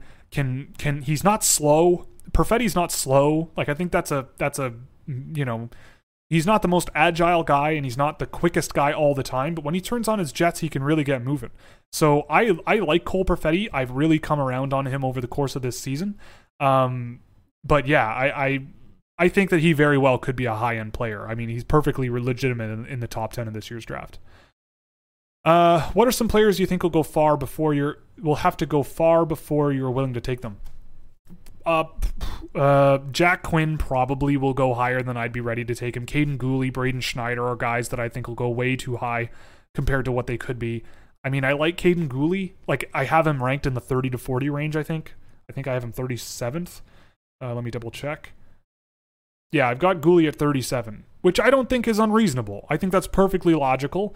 Um, you know, I have him next door to Topi Niemela and just in front of guys like Lucas Cormier and Joni Jurmo. So uh, there are things about Kaiden Guhle's game that I like. I'll probably be putting a video together on him at some point. Um, but if you want to pitch him as a 15th overall pick because Sanderson and Drysdale are gone, no, I'm not doing that. Um, but I think there are teams out there that will do that. Uh, he's a fine player. He's decently good, but I really am questioning his his future trajectory or his upside. I just have a hard time with it. Um, just want to say I love the work. Thank you very much. I'm doing an important job spreading solid information for free. Not free if you don't want it to be. uh, the grind seems hard. Thank you. I'm I'm I appreciate that message. That's very nice of you. Uh, the grind is real. It's a bit of a grind. Um, now the fact that they might have the draft early in June, I hope not because that means I have less time to do this. But I mean, if it does happen in June, maybe I will continue making these videos if we're all still in lockdown and doing all that after the, the draft, just to, you know, continue tracking data and doing all of that. But we'll see. We'll cross that bridge when we get to it. But uh, yeah, right now, definitely uh, a lot of work, but it's it's great. It's a lot of fun for me. So so I appreciate the words of encouragement, Mr. Nick. Niraj, hello. Rossi and Lafreniere are three weeks apart and have averaged identical point per game tallies. Lafreniere and Rossi, yeah, yeah, yeah. Is there really a big gap between the two? I think the gap is smaller than people think. I, okay, couple of things. I think the gap is smaller than people think, but it is true that Marco Rossi produced way more against poor teams than good teams. He was still a very good producer against good teams, which I think is what you should note. Um, but yeah, I mean, it is a note to make. I will also say that yes, the gap is is close between the two of them. And if I'm being 100% honest with Alexi Lafreniere, he's got all the potential in the world. I think he's a phenomenal hockey player. I think he's going to have a great NHL career. But like for example, I tracked him this weekend and he got thrown out of the game doing something that you absolutely do not need to see a player do. I've never seen any player in this draft that I've tracked so far this year get thrown out of a game in any games I've tracked, and that's how many games? Uh, how many am I? How many? How many am I up to now? Um, that's not right. I thought I was going to say 300. 235 games. So, I mean, in 235 games, the one guy who does something incredibly stupid, so stupid that it gets you thrown out of a game, is Alexi Lafreniere. And it was really, really annoying. It, it really frustrated me. And that whole game, he was not great floating around the ice. He he blatantly has this mentality that he knows that he's beyond where he's playing, which leads me to believe that there are bad habits. Um, he's an extremely talented player, especially once the puck gets on his stick. He's like sublime. It's not. I'm not saying he's a bad player, but I think that he's going to be a curious one in the NHL, at least at first. Uh, I don't know. I I waffle between him and Byfield all the time. I really do. Between Rossi, I think Rossi is closer to the Lafreniere Byfield group than he is the Raymond Stutzle, Drysdale, Lundell, Perfetti group. That's why he's at the top end of that group for me. I love Marco Rossi. Two ends of the ice, he can play. He drives offense. You know, he scores points. He, you know, uses his teammates effectively. He works hard. He's got a bit of an attitude to him. You know, yeah, Marco Rossi got suspended to suspended as well this year. Um, but like I don't know. I just get the feeling that Alexi Lafreniere has this aura of like I don't need any of this kind of thing. And that just kind of rubs me the wrong way. And maybe I'm just not seeing the forest through the trees. Um, but but people discounting Marco Rossi, I think are are making mistakes. Uh, Ronald, great name, bud. Thank you for your hard work. You're welcome. I really appreciate it. I'm glad. With respect to your own ranking, can you identify the highest upside players in the 16, 30, 31, 45, and 4560 range? Uh, I'll try. So 1630, the highest pure upside. I mean, I would say the highest upside is Lapierre in that region. Like, if absolutely everything goes right for all of these players, I probably would put Hendrix Lapierre at the top. Um, being reasonable, Wallinder, I would say, highest upside.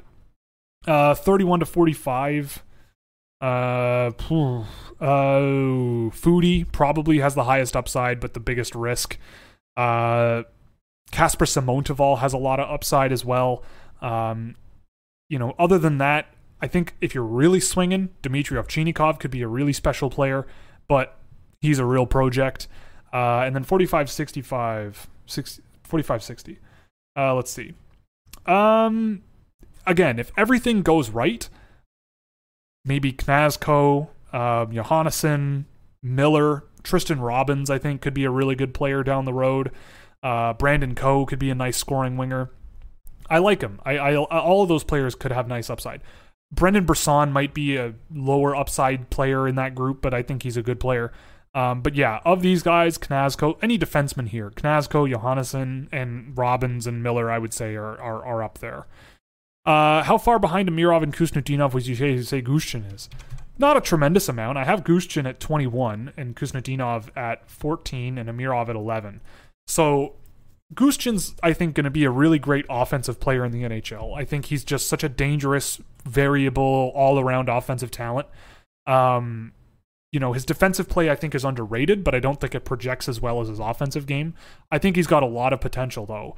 Uh, I, I, really, really like Danny Gushchin, but I think, uh, you know, I think that with the two way game that you see with Amirov and Khusnutdinov, both of those guys, I think, are more admirable players to me.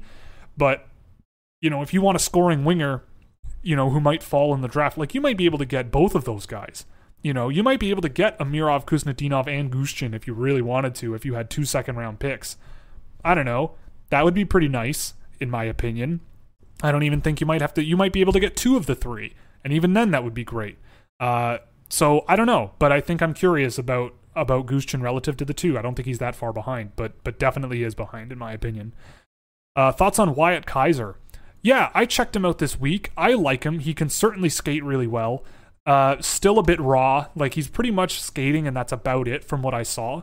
Um, I I like it though. I have him ranked. I think um, on a watch list. Uh, yeah. So like he he's a guy who I watched more of in the USHL, and when I saw him play, I thought, okay, like th- this guy's fine. Like he's a great skater, but there's not much else there right now. But that's forgivable considering he hasn't played a ton in the USHL. But I and and I definitely looked at him and said, well, I can look at these defensemen I have on my ranking or in my watch list and go, I would probably rather have the guy who could skate rather than this guy so he kind of worked his way in there pretty quickly. Um, I like him. I it's a curious one. I don't know how much I agree with his central scouting ranking, but I definitely think that you know just on on his skating, he's worth a look. Um, but yeah, it's he's a he's a he's an interesting case for sure. Do you find any draft related websites that stand out in either good or bad ways? Uh, pick 224 from Dave McPherson is classic. I wouldn't be able to do what I do without him, so thank you very much, Dave. Um, EP Rinkside is really good. I love Rinkside. They have great articles. Their methodology is really good. Their team of guys is is really guys and girls, I should say, is really good. Um, you know, I don't agree with everyone on absolutely everything there, but that's probably a good thing. They're they're probably one of the better ones. McKeen's as well is is starting to add more talent, add more guys, uh, and and do their thing you know, in their own way. Like they're giving me a lot of creative control over doing what I'm doing, uh, which is really great of them. I, I'm really thankful that they brought me on board. Um, so I'm really happy to be on board with with McKeen's as well. And there there are things in the works that I think they're going to be planning on putting out that will push that website back into what you know what it could be. Um, outside of that, uh, I know I'm forgetting a bunch. They're they're all they're all unique in their own way. There's some that I definitely like more than others. Um, but yeah, that that's kind of where I'm at. Uh, Glass to Cat. I was looking at your data visualizations and they look great. Thank you. Um, I'm glad you enjoy. If you're a patron, you get access to them for any amount of money. Uh, I noticed on it that there's no tracking data on Jack Quinn. Are you planning on tracking? Yes, I am. I have a backlog of video files from the CHL I need to go through. He is a large part of it. Uh, he will be on there, so I'll let you know. Uh, Mathis. In every draft, there's at least one player who goes in the late rounds who becomes an impact player in the NHL. Who could that be in the uh, in 2020? I mean, if it's the seventh round, Dmitry Ovchinnikov could be it. That's probably the guy that I would do. I'm such a big believer in that kid. Uh, he's extremely young, got so much better over the course of this season in terms of driving offense, um, being more confident. His skating is phenomenal. His skill is great. He's a great playmaker. Uh, if I'm not mistaken, let me just look at it. Uh, 85% of his shot attempts come from medium or high danger areas. 35.7% are high danger. Uh, just for just for perspective, that is better than Marco Rossi in both of those of those marks. Um, and the only other player above 35% is Lukas Reichel. Lukas Reichel plays against men, but such is life. Uh, you know, almost 20% of his passes are dangerous attempts. 74% of his transitions are done with control offensively. Like, you're going to be drafting him for his offense. His defense is not spectacular. Um, but per 60 minutes, I'm just looking now uh, Ovchinnikov. Um, per 60 minutes, his offensive threat per 60 is on par with. Uh, it's 24.1. That beats Marco Rossi, beats Quinton Byfield, uh, beats you know who else? Cole Perfetti. I mean, he's playing in the MHL. He's playing in the weaker conference in the MHL, so keep that in mind as well. Um, but he's not a slouch. He's he's doing the thing, and I think people are really misreading him. Uh, and I think if you're willing to be patient, he could be a guy that if you get him in the seventh round, could be a really, really good get. Uh, and it also all depends on who's available at that range of the draft. Um, so it'll be curious to see what happens. There are some overagers that I think might be able to get you get late.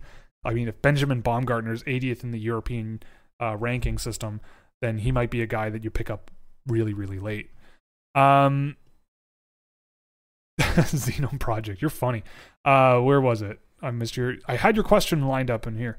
Uh, giving the Canes another idea. Yeah, might need to look up. Yeah, you might need to look up Veeti Miettinen. You might. He's going to St. Cloud State next year. I wouldn't be surprised if the Habs took him, uh, because they have ties to that school, and they're probably like, this guy's pretty good. So you know, if you like how we handled Ryan Poehling and all that, then maybe this guy's for you. Uh, have you seen Alexi McLuke, Mc, McLuca and Lorenzo Canonica play. I have not seen Canonica play, um, but I saw McLuca last year at the under 18s, and he looked fine. Uh, but those are both guys that for next year I'll definitely be taking a look at. I know who they are, uh, and they're definitely on my short list for next year. Uh, I know it's not true, but it really did feel like Carolina almost fully cornered the Finnish class of 2019. Yeah, because they know how to find value in the draft, and people are ignoring Finnish junior hockey still. Uh, the only ones we didn't get was Aaltonen, Puustinen, and Maccelli.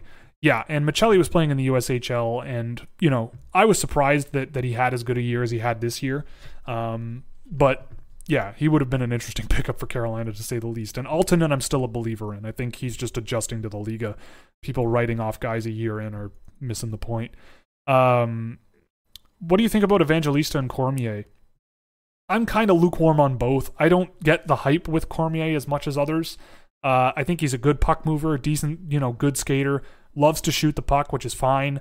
Uh, but I feel like his defensive game is going to need to come a, a step. And Evangelista is definitely skilled, good offensive player, but one of the worst on paper defensive players on the sheet. But he drives a ton of even strength points. Uh, you know, he's he's a great even strength scorer. So he's a guy that I need to look at more and, and maybe track a few games and, and get a background on um, because he does get good scoring rates. But again, the defense is something that, in my viewings of London, defense is a bit of an issue. Um, and on paper, it's a big, big issue. Uh, how do you feel about Nico Daws? I don't know. He's a goalie and he's older, so I don't know. I don't know where I would draft him. I don't know if I would. I, I don't know. Uh, Stranges and Foudy, not a huge fan of Stranges, big fan of Foudy. Stranges, I just don't think has it. I think he's a fun player to watch, but I don't think he's a fun player to watch that doesn't do a tremendous amount. That's kind of how I feel about him, but I still need to track more of him. Uh, haven't been been able to watch any games of JJ Peterka. How would you describe him? Would you pick him in the first round? I would pick him in the first round. Good, aggressive, great skater, great skill, hard worker at both ends of the ice most of the time. Um, I like him. I just I I I'm hesitant about his offensive upside, but I think that as a as a two way guy, he could be valuable. Um, tons of offensive control transitions as well, which is nice. And I would use a first round pick on him. I don't think I'd use a high one, um, but easily an easy call in the second round for me, no question. But late first, I, I have him ranked uh, in the first round. Um, let me just check where. Uh, I think it's like 20. Yeah, so 20th overall. That's pretty high considering compared to most people, but I just I really like what I've seen out of him and he's a guy who's tracking I'm going to finish probably tomorrow. Um, should this draft be one with the most small forwards drafted in the first 2-3 rounds? If so, the Sens could benefit a lot from this as they have many picks and a lot of prospects who are big forwards. You always think that that's going to be the case, but it never is. The small guys always get passed up for bigger guys. Um, I know there's the article that floats around that says that scouts are saying that size is the most overvalued skill, but when push comes to shove, people tend to default towards big players. The Sens certainly would benefit a lot from having more sort of skilled forwards, but they have a lot of forwards in their system already. They have a lot of defensemen as well, but I think that in the first two or three rounds, like I think they have three second round picks. It's going to be fascinating who they come out with because last year they shocked a lot of people, frankly, with their picks. Um, this year, they might do the same. I mean, the, this year, last year, I think they only had one player, and it was their seventh round pick who was born in 2001. So the rest of them were born in 2000 or earlier. So they like older, bigger players. And if I'm thinking with my hat, you know, my thinking cap, let's call it greater than 17.75. So the the upper quartile of age in the draft and okay, so how old is Brandon Coe? He's a 2001 kid, right? Yeah, December. So we can probably back this up a little bit more. So we'll call it um 0.6, sure. So the older draft eligible players in the draft. You know, like if the Ottawa and you also you have to go. They I think all of the players they drafted were six feet or bigger.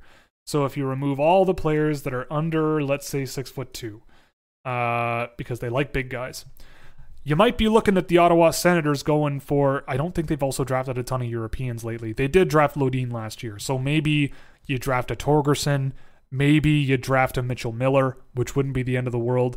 Maybe you draft a Maxim Groshev, but they haven't drafted a, a Russian for years. Jaromir Pytlik could be a guy that the Senators look at if that's a guy who they want to to pick up. Um, but yeah, not not a bunch of players that I would jump at in the second round. Mitchell Miller, maybe. Torgerson for sure. Coe for sure. Uh, I imagine Guhle will be gone by then, but you know it wouldn't be the end of the world if they picked some of those guys. Uh, but you know, it it'll be interesting to see how how things work out for them in that range because they certainly do need a lot still. Um, and if they play their cards right, they could end up with some good players. Uh, what prospect, in your opinion, do you think will be li- like most likely to slip towards the late first and simultaneously think they should have been selected in the early to mid teens? He's not going to slip, but I doubt that anyone's going to take Marat Khusnutdinov really high. I keep saying his name, but I he's just the one guy in this year's draft that I think I feel like I'm the only one who really believes in what he's capable of, and that mostly goes back to his age and his two way play. Um, you know, he's got tons of potential offensively. Uh, you know, he should be selected in in the teens, I think. Um, but be you know being more group thinky and and you know thinking like everyone, being realistic. Um, late so picked in the late first that you think should have been selected in the mid teens.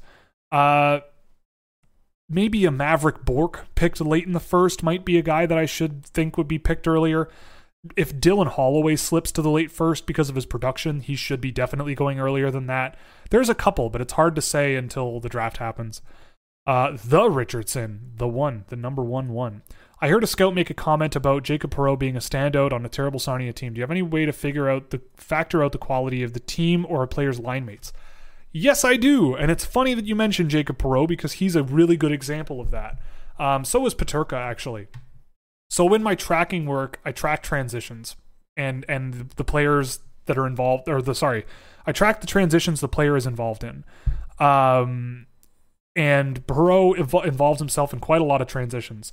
Uh, let me just pull up his data here. Uh, uh, uh, uh, uh. Jake Perreault, Jake Perreault, Jake Jake Perreault. Yeah, so he's driving 45 controlled offensive zone transitions per 60 minutes. That's not quite on the same level as some of the higher end guys in this draft. Just for posterity, Jean Luc Foudy has 71.6, which is extremely high. I guess I could just say that. It's extremely high. Um, 45, I would say, is about average. Like Rodion Amirov has 45, Peterka has 45. Um, but that also is mostly due to, let me just find the other data that I picked, Perreault. Um, so, oh, that's actually, never mind. Never mind. Uh, he, he is a good offensive driver. Uh, I think his defense is is is underrated. But in terms of factoring out teammates, it's important to look at where they're shooting from when they do shoot. Uh, on their team, how often are they the ones that's shooting? Um, the transitions are he is he driving offensive transitions? Is he suppressing defensive ones? Um, you know, what position do they play? Is it a center? And is that center facing a lot of high danger shot attempts? Why? Uh, with Perreault, you know, I, I think that you also have to look at, you know, for example, with Perreault, his pass completion percentage is 59.3%, which is bad. But you can look at videotape and say, well, his line mates aren't really doing the best job of getting open. They're not they're not really doing that.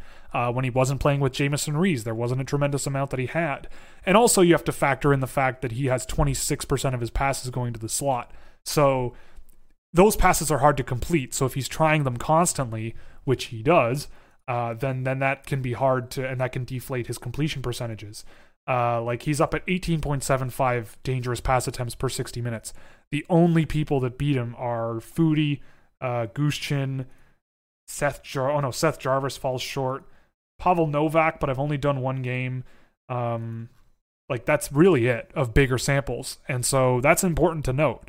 Um, but yeah, they're they're not wrong that Jacob Perreault was a standout on that team. They're they are certainly not wrong. He's got work to do, but certainly a guy in the first round that's worth swinging on.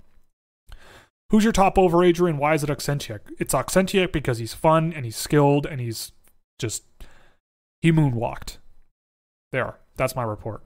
Nicholas Obey, how good is Zach Jones and what about him and Fox? Zach Jones is great. I made a video on him last year, so go check that out if you haven't seen it. Uh, and a lot of what I said seems to be coming true very slowly. So I like Zach Jones a lot, and the Rangers got a good player there. Um, does Adam Fox have high potential? Was your follow up question?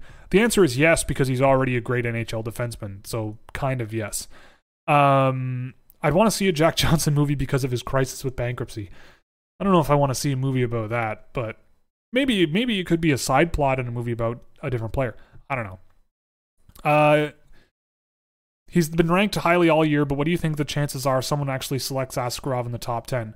High, because if you have the chance at getting a franchise goaltender who's going to be in your net for 10 years, then uh, then then then yes, that's a worthy gamble. Like the teams that really stick out to me, like the Kings could do it, I think. The Kings don't really have a goalie that's the heir apparent to Jonathan Quick. They still have Quick under contract for a few more years. Uh, they don't really have a goalie prospect in the pipeline that's a real high level player.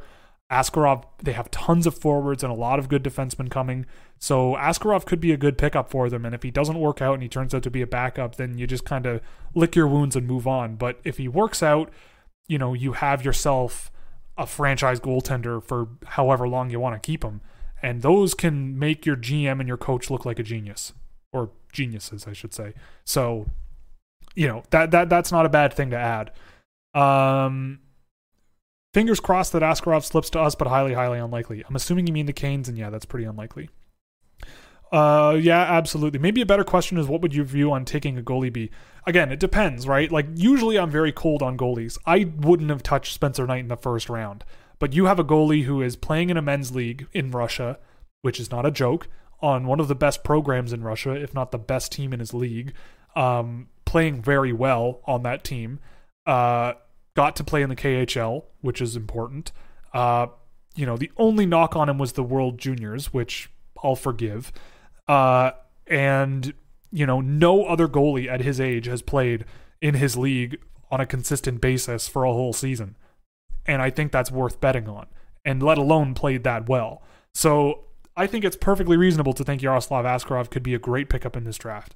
If you're a team in the teens and you don't have a goaltender and you or you don't have, you know, the goaltending pipeline that you can really rely on, um, but you might have a guy who's entering, you know, being 30 years old or so, then maybe it might make sense to pick up Askarov and say, okay, maybe not next year, maybe not the year after, but he'll come over and maybe back up when he's 21, 22 years old. Like he reminds me of a, like with a goaltender, you know, he reminds me of a 17 year old who plays like he's 25, which is kind of how how that and the under 18 gold medal game against the U.S. was what kind of solidified his opinion or my opinion on him. I think he's great, and I would never ever say goaltenders. Um, you know, I I never thought that you know he was going to be that. Sorry, uh, I thought you know I just thought after that that he was worthy of a first round pick. And now that I've seen more of him, I go, okay, you know what? If he's a first round pick and he's this good and he's playing at this level and he played in the KHL, he's worth betting on. And if he works out, then you look like a genius and your team is way more stable. Uh sorry in advance, but what did you think of Podkolzin's D plus one? It was good. I like Vasily Podkolzin. I just think his upside is pretty limited in terms of offense, but as a two way guy, I think he's going to be great at it. A really, really great two way player with great analytics. Uh, have you any found any parallels between Broberg, Kokkonen, and Barron? Not really. Sorry, but not really. Uh, why did Kaliyev drop to the second round last year? Because he's lazy uh, and bad defensively. That's it. Do you think Sanderson is really a top 10 or 15 talent, or is the hype based on the lack of defensemen early in the first round? I think he's worthy of a pick in the 15 to 20 range. Top 10 to 15, if you really, really want your defenseman to play like him, sure, because he's good at it. Really good transition defenseman defensively. Good first pass, shows good mobility offensively. I just don't think there's enough there to warrant being like a potentially elite top end defenseman, but he is good at what he does. 10 to 15, you could bring him up in a discussion with me and I wouldn't think you're crazy. Um, but there's a lot of good players in that range that I probably would take a chance on before Sanderson. Uh, okay. Um, I know comparisons can be crazy, but at times do you see Rossi playing like Marchand? Uh, not particularly. I'd have to think about that. I don't really know. I I don't really see the mental side of the game that Mar- that Marchand has in Rossi, at least not yet. I don't I don't think I want Marco Rossi wasting his time acting like Brad Marchand, and I don't think I want Marco Rossi trying to be something that he isn't. Uh, just go out there and play the frickin' game because I think he's extremely good at it. Brad Marchand could probably, at, at Marco Rossi's age, not touch Marco Rossi. So I don't want Marco Rossi to think, you know, to devalue his game, which is very good, to try to be something else. Um, you know, I, I think that he could, you know, the, I'm trying to think of a player that he kind of reminds me of, but I can't, I can't really pick one off the top of my head right now. Um, partially because it's 11 o'clock. uh, general okay so a lot a lot of chat about first round picking defensemen. Um is the reason you don't have Sanderson as a top 15 guy because you don't see enough offense? I just don't see enough of a dynamic player there. Really really good defensive defenseman really really good in transition but I don't know if I value that so much that it's worth a top 10 15 pick. Like a guy like Joni Jurmo is a better skater in my opinion and has relatively similar transition data defensively to Jacob Perreault, but has more upside, I think, especially offensively. And if I can get Jurmo in the second round, I'm not really jumping at the chance to take Sanderson in the first round unless I love the kid. I think he, you know, and and if I think that his second half was going to be even better than his first half, which which you know it started off being very good. Um, so I don't know. It's just I think there's a gut feeling about him where I go, he might be like a three number three or four defenseman that you know can chip in offensively, but you know, not look out of place defensively, which is fine, but I don't know how much I'd value that when guys who have a lot more offensive upside, which is what I'm always looking for in the first round, you know, I'm not, when when those guys might still be available. Um Okay, maybe Helge Grans sneaks into the top. Okay, so we're talking about right-handed defensemen going early. It's very true that teams will just take defensemen a lot of the time, and I'll let them go nuts. Uh, from la- watching Lafreniere at the World Juniors, he wasn't afraid to go below the goal line and cycle the puck and brings physicality. Does he always play that way? Yeah, he's a very physical player. He's, to me, always been the guy that he's like Hockey Canada's dream hockey player. Really physical, finishes all of his checks, you know, shoots from dangerous areas, shoots a lot, can also pass the puck. Um, I think he's going to be a perfectly good offensive NHL player. Uh, I just, there's questions about what goes on in here sometimes where I'm going, could you just not? Like could you just focus a little bit and like move your feet a little bit here? Like i know you're phenomenal and i know i know you know you're great but you know like there might be an adjustment period in the nhl for him i think but i think he's going to learn pretty quick. Um how do you feel about antti tuomisto? He's fine uh, I thought he was picked a bit high, but I like him. He's got a good shot from the point. His skating is the thing that kind of concerns me, but I think he's going to be a fine player not a super high upside guy, but at least to quarterback a power play, he can do it. Um, and and at even strength, he's he's pretty solid. Uh, what's your opinion on Connor McMichael? I like him. Uh, I made a video on him last year, and I feel like I should have leaned into the data that I tracked on him more. He was a great offensive driver uh, of of of you know dangerous attempts and and shot attempts and everything. He was great at it. Uh, just his skating was a little bit weird to me, and his two way play was kind of lacking, but his offense has always been great. Uh, didn't Jaromir Pytlik score 52 points in 26 games? Not this year. Um, no, he did not. He's he's ranked low because he's not a great skater. He plays like a bottom six NHL player in this in the OHL, which is kind of concerning. He's under a point per game, and he's a September baby. He's not a guy that I'm gonna jump at to pick. Uh, I know he was at the World Juniors this year, but he never really stood out to me there. I, I think he's going to be a guy that has a long way to go to even become a bottom six guy, which is what people are projecting him to be. I'm just not sure he's there yet. Uh, really, he's he, he's a guy who I always wanted to see better things out of, and just wasn't there. Um, yeah, he had 50, say 50 points in 56 games this year. Just FYI. Um, the Penguins don't have a pick in the third round. Who should they take in your opinion with that pick? Whoever's available. Um, yeah, I, Dylan Griffin has okay. So Marat, I don't blame you. It's fun to say. It is fun to say. Uh, Dylan Griffin has him at 11th, and I'm not the only one. I know he does. Uh, I talk to him all the time. Uh, he's a he's a part of the project, so he's on board. Um, but yeah, we talk all the time, and and and I like to say that I involved him in getting involved with with him. Uh, I think he's. I think I think that putting him in the mid teens, early teens, is not outlandish. Uh, I've heard that teams, some teams in the NHL, have him ranked there uh, which makes sense to me because they're smart. Um, so I like him. I, I, I, think that's perfectly reasonable uh, to put him there. But most like outlets, I would say, don't have him that high at all. I think uh, EP Ringside had him at 32. Um, and I'm trying to think if there was ever one that had him in the first round, but I can't remember. Uh, Ryan Frechette, will you go live on draft day? I hope so, whenever that might be. But yeah, I'm hoping to. What do you think of both Nils Hoglander and Nils Lundkvist? I love Hoglander's skill, his offense. I'm glad he signed with, with Vancouver. I think he needs a year in Utica to figure some stuff out, but it'll be good. Lundkvist has been good as well. I, I, I don't know what to think about him still, but he's been he's really had a big year, and, and that's always promising. Uh, Niraj, the Kings, according to local reporters and insiders, believe Cal Petersen uh, is the heir apparent to Quick. Okay, uh, but I think he's what 26 Yeah, he's turning 27 next year. So, okay, so he's turning 26 in October, 27 the year after. Yeah, he's young. Um, he's played how many NHL games? Where's his career stats? Show me his career stats. I wish you could just tell the computer to do it. Um, yeah, he's played 19 NHL games. And in the AHL, he was a 900 goaltender. So if you think he's a heir apparent, then go nuts. By all means, good luck. Um, but I think you would be happy if you drafted Yaroslav Askarov and had him and then worry about that later. I'm just saying that that was the first team that popped into my head that might have been a good fit for him. Cal Petersen, after if they want to anoint Cal Petersen at 25 years old after 19 NHL games as the heir apparent to Jonathan Quick, then by all means go nuts. Uh, but that probably is not the direction that I would go. Uh, maybe he's just a weird case of AHL goaltending not lining up with reality, but I don't know. Uh, they have a lot of weapons at the offensive positions, the defensive positions for their pipeline.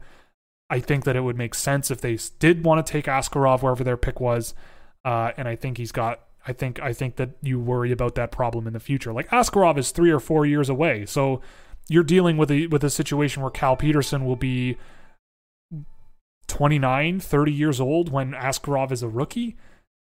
And if and if Cal Petersen is forced out, you can trade him. They traded Jack Campbell and got a decent pickup for him. So who knows? Uh, time will tell. I guess is what I'm saying. Uh, can you describe Alexander Nikishin's? Okay, okay. I'm gonna have to put a stop to uh, the questions because I need to catch up and get out of here because uh, I'm uh, slowing down here. So get your questions in quick because I'm gonna bang through them quick. Uh, can you describe Alexander Nikishin's style of play, strengths, and weaknesses? Is he worthy of a mid second round pick? I wouldn't pick him in the second round, but I think he's underrated. He played good minutes in the KHL, seemed a bit overwhelmed at times. His hands are good, his speed is good. He can move a puck really efficiently. I like him, um, but as like a mid round safer pick would be kind of where I would look at him. Who are the top defensemen in the 2021 draft? Uh, Luke Hughes is up there. Uh, Brandt Clarke, I love. Uh, Scott Morrow is a guy not a lot of people are paying attention to. I've loved watching him with Shattuck St. Mary's. Uh, those are the first three that come to mind. Corson Ceulemans as well is up there as, as a good player, so all of those guys are good options. Uh, would you consider Tyler Tullio's size a problem, or do you think he'll be able to work out around it? He has good skill. I think he can work around it no problem. Um, but I don't I don't know if if he's a super high level prospect in my mind. Just not much of a needle mover enough, but he's a good player. Um, I think you could pick him in the second round and be perfectly happy with him. Uh, how good of a skater is Jarvis compared to other prospects and current NHLers?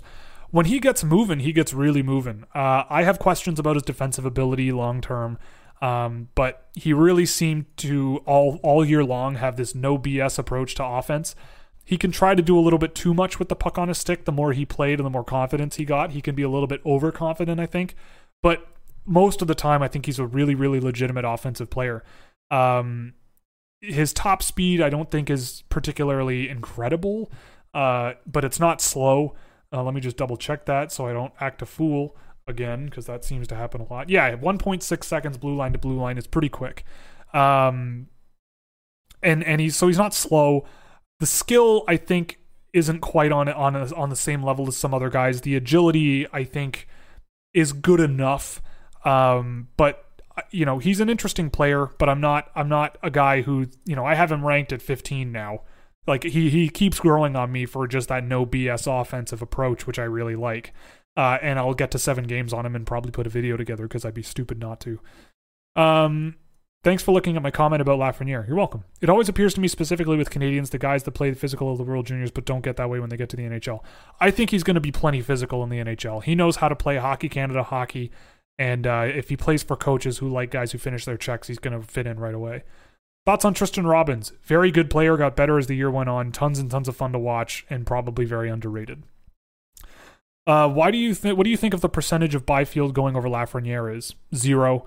Uh, what prospect do you think has a real? And I don't say that because I think that Byfield's worse.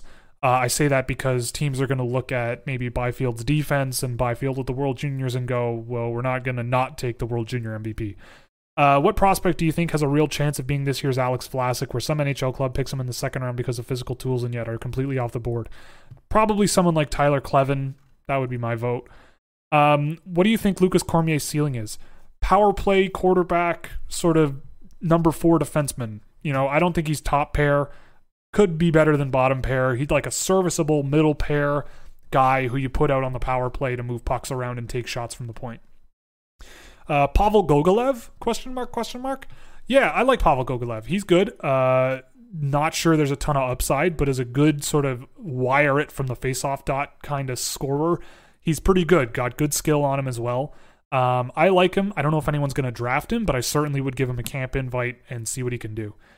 Um, Mathis Desjardins, Tyler Kleven is going to be this year's Vlasic. I could see that. I could see Detroit draft Askarov if they could get pushed out of the top three. Maybe. Uh, I don't think Detroit. Maybe. I'll say maybe on that. Uh, they have drafted Russians before. They're not afraid of them, but that would be a bit of a surprise. They don't really have a goaltending prospect that I would really write home about, so it would work. Uh, uh, but I don't think that they're in the middle of a rebuild and that that's going to make sense. They still have some holes, I think, in their pipeline elsewhere that could be used uh, on on someone with a bit more upside. Well, with with a bit more like offensive ability, uh, depending on who it is. But it depends on who's available at their pick. Uh, do you think there's a chance Hendrix Lapierre drops to the second round? Probably. Uh, oh, earlier I looked up and the player I meant was Jan Jenik. I love Jan Jenik. I was so sad when he got hurt. I'm a big fan of his for sure. What do you think of Alexander Alexeyev? I like him. I think he's I think he's a great defenseman. Was really undervalued in his draft here, and I think the Capitals got a good one. Do you think the Capitals have the best scouts? They seem to always make great late for late first round picks. Sure, but they also picked Brett Leason last year. They drafted two Prince Albert Raiders last year, both of whom are kind of eh. Like Protas, I like, but I don't think there's a ton of upside there. Just like how when Leeson went to the AHL, he kind of fell apart. I'm pretty sure Protas is gonna find the same trajectory personally. Decent skill for a big dude, but just more untouchable because he's so big, and that usually doesn't work in professional hockey. Uh, when do you think Alexeyev and McMichael will become NHLers? I think McMichael needs another year. Uh, Alexeyev, I think, had a good year in the AHL this year, but there's no rush. Um, there, there's no rush at all with with Alexeyev especially. Uh, I would probably give him another year, and uh, you know he had yeah, so he had a good year with Hershey. Just give him another year. Maybe give him a couple of games out of camp if he really has a great year or a great camp. Um, but I'm not in a rush to put him straight into the NHL. He's only 20. He's turning 21. I think he's going to be fine, but don't don't rush him. Same thing with McMichael. I think he needs another year just to work on his game and really dominate and lead. Um, you know, he's done that this year, but just I don't. He could be an AHLer next year, but he's not eligible. So, but I would rather have him in the junior leagues than than the, NHL right now. Um. Okay, I'm gonna bang through these. What do you think the ceiling on Seth Jarvis is? Top six scoring offensive player. Hello, thank you, Niraj and Philip. Philippe, thank you very much for your contributions tonight. Uh, yeah, Seth Jarvis, I think, could be a, a first, second line complementary scoring winger. I don't think he's a huge play driver on his own, but in the offensive zone, he has a lot of talent. And so if you have a line that can really push play into the offensive zone for him, uh, he could be a really, really interesting pickup. Uh, if you just want a guy who can put the puck in the net or set players up on his line to put the puck in the net, I think that's kind of what I would expect out of him. Uh, thoughts on Veeti Miettinen? Kind of went over him already. I'm a big fan of his. Bad team, good player. Uh, who are your favorite teams when it comes to drafting? Carolina's up there right now. The Rangers do a pretty good job as well. Um, the Leafs do a pretty good job as well, considering the the lack of picks they've had. Uh, I'm fascinated to see what they're going to do with I think seven picks in the sixth and seventh rounds. I don't know what's going to happen there, but that's a that's an interesting one. Uh, thoughts on Kotkaniemi pick and player? Was a bit of a reach, but I wasn't as shocked as some people were. I liked Kotkaniemi when he was eligible. Uh, I was very surprised to see him go straight to the NHL, and he was even more surprised to see him be so good defensively. Um, but this year he seemed to take a step back, so I hope he can reset and figure it out. Uh, I hope it wasn't a case of too much too soon with the with the Habs, which they've been able to do before. Um, but I like him. I think he's a good player, good two way center, uh, good play, dis- good puck distributor, good play driver. I like him a lot. There's a lot of potential. He's still very young the Xenome Project, because he wrote Last Question Before Bed. Who are your favorite watch list players outside of your top 111, actually, because it's won three times. So I, I put out 111. Please don't take the end of it super seriously. Um, but I only do it because it's funny to have won three times. I don't know. Anyway. Um, favorite players on my watch list. I, whew, I really like watching uh just for the fun of it, I really like watching Alex Gaffney and Josh Lawrence play. They're small, but they're rambunctious and they play hard. Uh, I love the UFA overagers, Igor Suchkov, Daniil Bashkirov. Um, you know, I find Ivan Zivlak is the one who I'm most legitimately interested in. Uh, I find that he's a really interesting player to keep an eye on. Um, Artyom Murilev is a player who no one is talking about, but I caught him in the Russian Junior League playing for Omsk, uh, similar to Gricic last year. And the more I watch of him, I don't know about a super high ceiling. He's extremely young. He doesn't play a tremendous amount of minutes, but when he's on the ice, he's driving play really, really well. So I, I think that that's an interesting case study to look into. So that's a guy I've been digging into a bit uh, over the last little while. Um, and with that, that's it for tonight, guys. Thank you very much for joining me. I'm amazed I made it an hour and 50 minutes. I thought I was going to tap out in an hour, uh, but Advil is a miracle drug. Uh, thank you very much for joining me. Um, video will probably be done at the latest on Thursday. Uh, there's three more coming after that, so over the next couple of weeks, be ready to see those. By couple of weeks, I mean probably the next week. Uh, and then we're gonna start. We're gonna keep the train rolling as long as we can. Um, in terms of videos shot, we're up to 14, which beats 13 last year. My goal for this year is 30, and I think I can get there if the draft is at the end of June. If it's moved up to the beginning of June, it might be hard, which sucks, but time will tell. Uh, thank you very much for joining me. This was lovely. Uh, we'll see you on Sunday, um, Sunday night at 8:30. We usually do another one of these, uh, so stay tuned for that thank you very much to all of you who contributed. Uh, this was a, a, nice, helpful boost. Thank you very much. Uh, it really means a lot. Um, so yeah, I'm I'm happy to have all of you here every week. We're we're getting more and more people every week. I was just on Sportsnet uh, Radio in Vancouver, so look out for that link whenever I get it. I'll put it on my Twitter and my Instagram probably. And yeah, so uh, thank you very much for joining me. Uh, look out for a video later this week, probably another one towards the end of the week, especially if you're a patron. And uh, stay safe, stay home if you can, and uh, see you Sunday.